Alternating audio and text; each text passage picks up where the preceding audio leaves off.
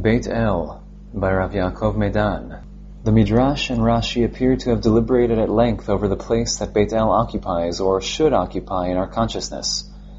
A literal reading of our parasha would seem to justify the actions of Yerovam ben Nevat, who abandoned Yerushalayim and built a new religious center for the nation in Beit El. The king took counsel and he made two golden calves, and he said to them, It is too much for you to go up to Yerushalayim. Here are your gods, O Israel, who brought you up from the land of Egypt. He placed one in Beit El, and the other he placed at Dan. He offered upon the altar that he had made at Beit El on the fifteenth day of the eighth month, in the month which he had invented on his own. And he made a festival for Bnei Israel, and went up to the altar to offer incense. In our parasha, we are told explicitly that the house of God that is destined to be built will be in Beit El. For there God was revealed to Yaakov. That was the gateway to heaven, and Yaakov would fulfill his oath by building the house there. For this reason, the Midrash and Rashi seem to feel obliged to forcibly uproot Beit El from its central place and to shift the weight of our parasha onto Yerushalayim. Let us review their words and especially the way in which the Midrashim of Chazal are reflected in Rashi's commentary. Upon which you lie. God rolled up all of Eretz Israel under him, hinting to him that it would be easy for his descendants to conquer. This suggests to us that it is of no importance where Yaakov actually lay. Either way, the entire land was folded up under him. Thus, even if he lay in Beit El, God may have been speaking to him from Mount Moriah. Rashi adds to this by explaining, he happened upon the place. The text makes no mention of which place it was. Rather, it refers to the place, which was mentioned elsewhere, in other words, Mount Moriah, concerning which it is written, He saw the place from afar. Thus he concludes that the specific place upon which Yaakov alighted was actually Mount Moriah. Further on, Rashi comments as follows. Furthermore, the sages taught, Yaakov called Yerushalayim Beit El. But this was Luz, not Yerushalayim. So from where do they deduce this? I maintain that Mount Moriah was uprooted and brought here. It was a miraculous displacement of land, in which the temple came to him in Beit El. This is the meaning of the phrase, he alighted upon the place. And if we ask, why did Yaakov not then stop when he passed by the site of the temple? He did not pay attention to stop at the place that his forefathers had prayed, but heaven delayed him there. He went all the way to Haran, but when he arrived there, he said, Perhaps I have passed the place where my forefathers prayed, and I did not pray there. He decided to return, and when he reached Beit El, the land was uprooted for him. Here Rashi explains that Yaakov did indeed reach Beit El on his way back from Haran, but the land contracted itself for him, and Mount Moriah came to where he was. Rashi comments further, but the house of God, Rabbi Elazar said in the name of Rabbi Yossi ben Zimra, this ladder rested with its foot in Beersheba, while the middle of it hung over the site of the temple. For Beersheba is in the southern part of Yehuda, with Yerushalayim in its northern part, on the border between Yehuda and Binyamin. Beit El is in the northern part of the portion of Binyamin, on the border between Binyamin and the children of Yosef. Thus the foot of the ladder was in Beersheba, and its head in Beit El, such that the middle of it stretched over Yerushalayim. In other words, Yaakov did indeed sleep in Beit El, but the gateway to heaven he saw at an incline over Mount Moriah. Thus Yaakov actually directed his heart towards Mount Moriah, for this is the place that God chose. Altogether, Rashi provides four different ways of turning the Beit El of the literal text into Mount Moriah in Yerushalayim. And all this just to prevent any possibility of our deducing from our parasha that the place that God chooses for the establishment of the temple is the city of Beit El. Since the scope of this shiur is limited, we shall discuss only the latter two explanations that he offers. Firstly, that Mount Moriah was uprooted and came toward Yaakov as he returned from Haran, and secondly, that Mount Moriah was situated under the center of Yaakov's ladder. How are we to understand Rashi's words? The first way of understanding this teaching is that Yaakov did not dare to pray at Mount Moriah on his way from Beersheba to Haran. He walked the entire long journey, about 800 kilometers, until he reached Haran. Only when he got there did he regret not having prayed at Mount Moriah, and so he wanted to walk all the way back there. But God had mercy on him. Mount Moriah jumped to Beit El, and thus his journey was shortened by about 15 kilometers. This explanation leaves us asking, what was the point of all this? Why did Yaakov originally refrain from praying at Mount Moriah, and why did he decide afterwards to go back there and pray? Moreover, on his long return journey from Haran to Eretz Israel, what is the point of so marginal a contraction of the way as the distance between Beit El and Yerushalayim? Perhaps Rashi's explanation here ties in with his teaching at the end of the previous parasha concerning the discrepancy of 14 years between Yaakov's departure from Beersheba and his arrival in Haran. According to Rashi, Yaakov spent those years learning Torah in the Beit Midrash of Shem and Ever. We learn that Yaakov was at that time 63 years old. Yishmael was 74 years old when Yaakov was born. Yishmael was 14 years older than Yitzchak, and Yitzchak was 60 when his sons were born. Thus we arrive at 74. And he lived a total of 137 years. As it is written, these are the years of Yishmael's life. Thus, when Ishmael died, Yaakov was 63 years old, and we learn from here that he remained in the house of Ever for 14 years, and then went to Haran. It seems that the Beit Midrash of Shem and Ever was in the north, while Yaakov, in panic-stricken flight from Esav, did not stop to pray at Mount Moriah, perhaps not even knowing where this mountain was located. The Beit Midrash of Shem and Ever was not far from Haran, and after studying there for 14 years, and deciding to go and find a wife from among the household of Lavan, his mother's brother, Yaakov longed for Beit El, the place where his forefathers had been, and so he returned to Eretz Israel to seek out the place. We learn more from Rashi as to what happened to Yaakov in Beit El. He lay down in that place. This is a succinct hint at something much bigger. In that place he lay down, but for the fourteen years that he spent in Ever's yeshiva, he did not lie down at night for he was completely engaged in Torah. Our initial impression is that Rashi is praising Yaakov for his conscientious dedication to Torah, not wasting any time, and therefore not sleeping at all during his stay at the Beit Midrash. Only when he left to seek the place where his forefathers had prayed did he permit himself to sleep. Once again we ask, what possible lesson can we learn from Yaakov's conscientiousness in Torah study, which was not of this world? Aside from Yaakov, legend tells of another phenomenally conscientious Torah scholar, David Hamelech. David said, I have never been asleep at midnight. Rabbi Zera said, until midnight he would doze like a horse. From that time onwards, he would fight it off like a lion. Rav Ashi said, until midnight he was engaged in Torah, from then onwards in song and praise. The same question we posed concerning Yaakov would apply to David. It appears to me that this is meant to teach us not only about conscientiousness in Torah, but also, principally, about the fulfillment of David's oath and vow. A song of ascents. Remember, O God, to David all his affliction, that he swore to God and vowed to the mighty God of Yaakov, Surely I shall not come into the sanctuary of my own house, nor go up to my bed, nor give sleep to my eyes or rest to my eyelids, until I find a place for God, a dwelling place for the mighty God of Yaakov. Behold, we heard of it in Ephrat. We found it in Sde We shall come to his dwelling places. We shall bow down at his footstool. Arise, O God, to your resting place, you and the ark of your strength. David is disturbed by the question of how he can live in this house and sleep upon his bed, while the master of the house is like a guest in a temporary lodging, and his ark has no fixed place.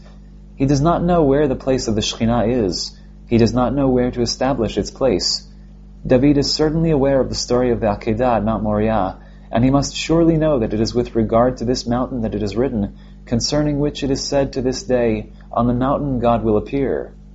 But he does not know which mountain it is, and which place God will choose. David promises that he will not lie down to sleep until he finds a place for God's ark to rest. It is for this reason that David does not go to bed all those years, and since a person cannot function without sleep, he used to doze off like a horse, in other words, standing, but would not lie down on his bed. Yaakov was in a similar situation. He was sent by his mother to establish himself a home, but having come to learn Torah, he understood that he could not build a home until he had found God's home. Perhaps the Midrash is suggesting that Yaakov made a similar oath to that of his royal descendant, David Hamelech. During that time, throughout the fourteen years during which he tried to find the place of the Shekhinah, of the God of his fathers, Yaakov refused to lie down and sleep. He too would doze upright like a horse.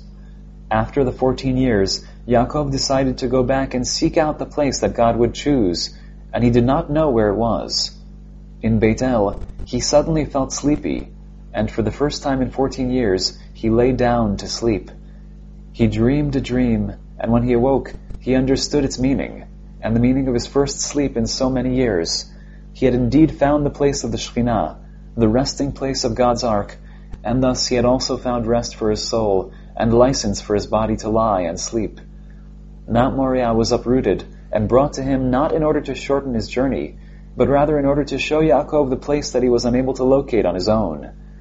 Not like Abraham, who called God's house a mountain, as it is written, In the mountain God will appear, and not like Yitzchak, who called it a field, as it is written, Yitzchak went out to meditate in the field, but like Yaakov, who called it a house, as it is written, he called the place El Betel. Rashi states, Yaakov set out from Beersheba. The Torah need only have said, Yaakov went to Haran. Why is specific mention made of his leaving? It teaches that the departure of a righteous person from a place has an effect. For so long as the righteous person is in the city, he is its glory, he is its radiance, and he is its majesty. When he leaves, its glory, its radiance, and its majesty all pass away. The immediate question is, why does Rashi say that the glory of Beersheba departed? After all, Yitzchak was still alive and living there. Let us return to the Midrash of Rabbi Yossi ben Zimra. This ladder rested with its feet in Beersheba, while the middle of it hung over the site of the temple. For Beersheba is in the southern part of Yehuda, with Yerushalayim in its northern part, on the border between Yehuda and Binyamin. Beit El is in the northern part of the portion of Binyamin, on the border between Binyamin and the children of Yosef. Thus the foot of the ladder was in Beersheba, and its head in Beit El, such that the middle of it stretched over Yerushalayim. The usual interpretation of this midrash is that it depicts a long inclined ladder, like a fireman's ladder, with its foot in Beersheba and reaching up to the heaven above Beit El. We may sketch this ladder as follows, with the angels ascending and descending on it. The problem with this picture is that the central point of the incline, marked as stretching over Yerushalayim, is rendered insignificant. Moreover, in actual fact, Yerushalayim is not halfway between Beersheba and Beit El. It is closer to Beit El and further away from Beersheba. The angels ascending and descending also present a problem. In reality, such a situation would be almost impossible. Let us present a different perception of the ladder, rather like the sort of a step ladder that we use at home with two legs. In addition to the angels, let us add Yaakov lying under the ladder, and Eretz Israel rolled up under him. This interpretation would seem to offer several advantages. First, the center of the ladder's incline is its uppermost point. This is what the ladder leads to. It reaches to heaven. It is the center of the incline in the sense that up to this point the slope ascends, and from the point onwards it descends. Second, the legs need not be of equal length, and there is nothing preventing the gateway to heaven, the most important part of this dream vision, from being suspended over Yerushalayim, which is the most important of the three cities that appear in the dream, according to the Midrash. Third, the angels that are ascending, which Rashi understands to be the angels of Eretz Israel who have completed their task of guarding over Yaakov, ascend a different path than the one used by the angels responsible for other countries, which now descend from the heavens to accompany Yaakov as he leaves Eretz Israel. The angels of Eretz Israel ascend from Beersheba as soon as Yaakov leaves there, and they return to heaven above Mount Moriah, while the angels responsible for his safety outside of the Holy Land descend from there to Beit El, which is Yaakov's final stop in Eretz Israel. Fourth, Rashi's statement that when Yaakov leaves Beersheba the place loses its glory now makes sense. The heavenly angels leave the city together with Yaakov, and they ascend heavenward. Although Yitzchak remains in Beersheba, these angels were sent specifically to watch over Yaakov, and now that they have left, the city has lost its glory. Fifth, the midrash that teaches that God folded all of Eretz Israel under Yaakov's head now assumes new significance with relation to the dream of the ladder. Yaakov's head is in Beit El, under the head of the ladder horizontally, for it is there that his mind is active. The legs of the ladder, horizontally, are in Beersheba, where Yaakov's feet are also resting. The middle of the ladder's incline, which is the vertical head of the ladder, is at the gateway to heaven, above Mount Moriah. And sixth, if we assume, as certain commentators do, that the Beit El that Yaakov knew was about 10 kilometers north of Beit El as we know it today, a physical measurement demonstrates that the gateway to heaven suspended over Yerushalayim is over Yaakov's heart, with all the significance of God's revelation and the location of Mount Moriah and Yerushalayim over his heart. The picture that we have proposed creates an obvious parallel to the structure of the Kodesh HaKodashim, the permanent location of the revelation of the Shekhinah. For this purpose, we need only convert the sketch according to the following key. First, the stone under Yaakov's head corresponds to the foundation stone upon which the Kodesh HaKodashim rests. Second, Yaakov, who is the chariot of the Shekhinah and the guardian of God's covenant, the forefathers, corresponds to the Ark of the Covenant with its tablets. Third, the angels on the ladder, above and on both sides of Yaakov, correspond to the Kruvim, who stand above and on both sides of the Ark of the Covenant. And fourth, God, who stands over Yaakov in the dream in between the angels on the two legs of the ladder, corresponds to the voice of God, which emerges from above the covering between the two Kruvim. Beit El, literally the house of God, is a general name that may be given to more than one place, we know that Abraham dwelled in Beit El and Ai, and we know that this place had always been called Beit El. This site is identified as being close to the settlement of Beit El today, slightly east of it, in the Arab village of Beitin. But Yaakov gave the name Beit El to a place that had formerly been called Luz, and this may be a different place. Perhaps we may locate it north of Beit El today, in the mountains overlooking the settlement of Shiloh from the south. Indeed, the name offers us the possibility of matching them. Shiloh is not a specific defined bounded location, as consecrated food may be eaten in any place from which Shiloh, the place of the sanctuary before the temple in Yerushalayim was built, may be seen. We assume that Yaakov's Beit El is related to and anchored in the sanctity of Shiloh in later generations. Support for this thesis is to be found in the verses describing the war over the concubine in Giv'ah. Bnei Israel and all the nation went up and came to Beit El, and they wept and sat there before God, and fasted on that day until the evening. And they offered up burnt offerings and peace offerings before God. And Bnei Israel asked of God, for there the ark of God's covenant was in those days. And Pinchas the son of Elazar, the son of Aharon, stood before him in those days. Here all the commentaries note correctly that Bnei Israel gathered at Shiloh, for there the ark of the covenant was located, and Pinchas with it.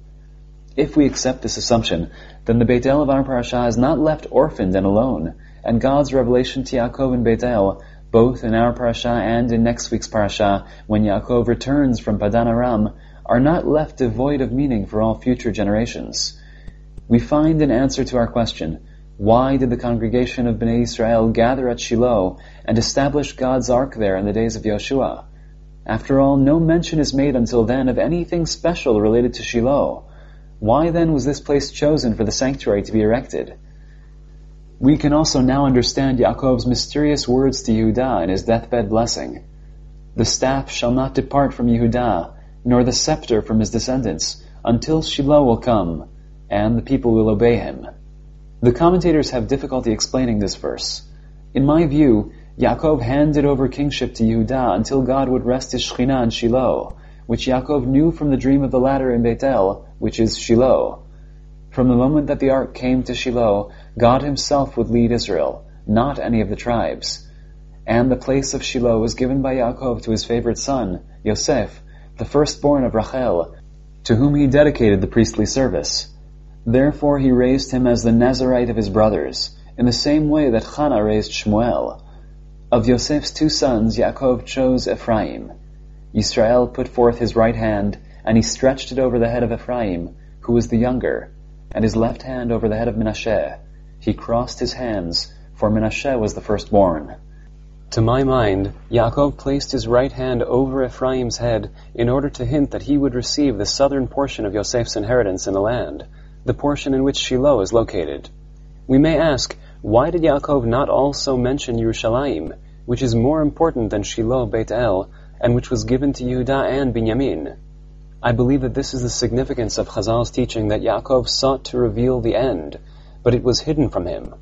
Yaakov saw in his prophecy as far as Shiloh, but he did not see the future beyond that, Yerushalayim.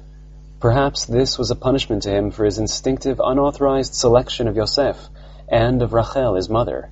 After all, God chose both Rachel and Leah, both of whom together established the house of Israel.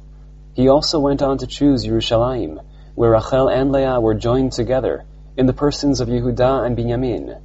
This is the Yerushalayim that we pray for God to give us the merit to see rebuilt, in all its glory, soon and in our days. Amen.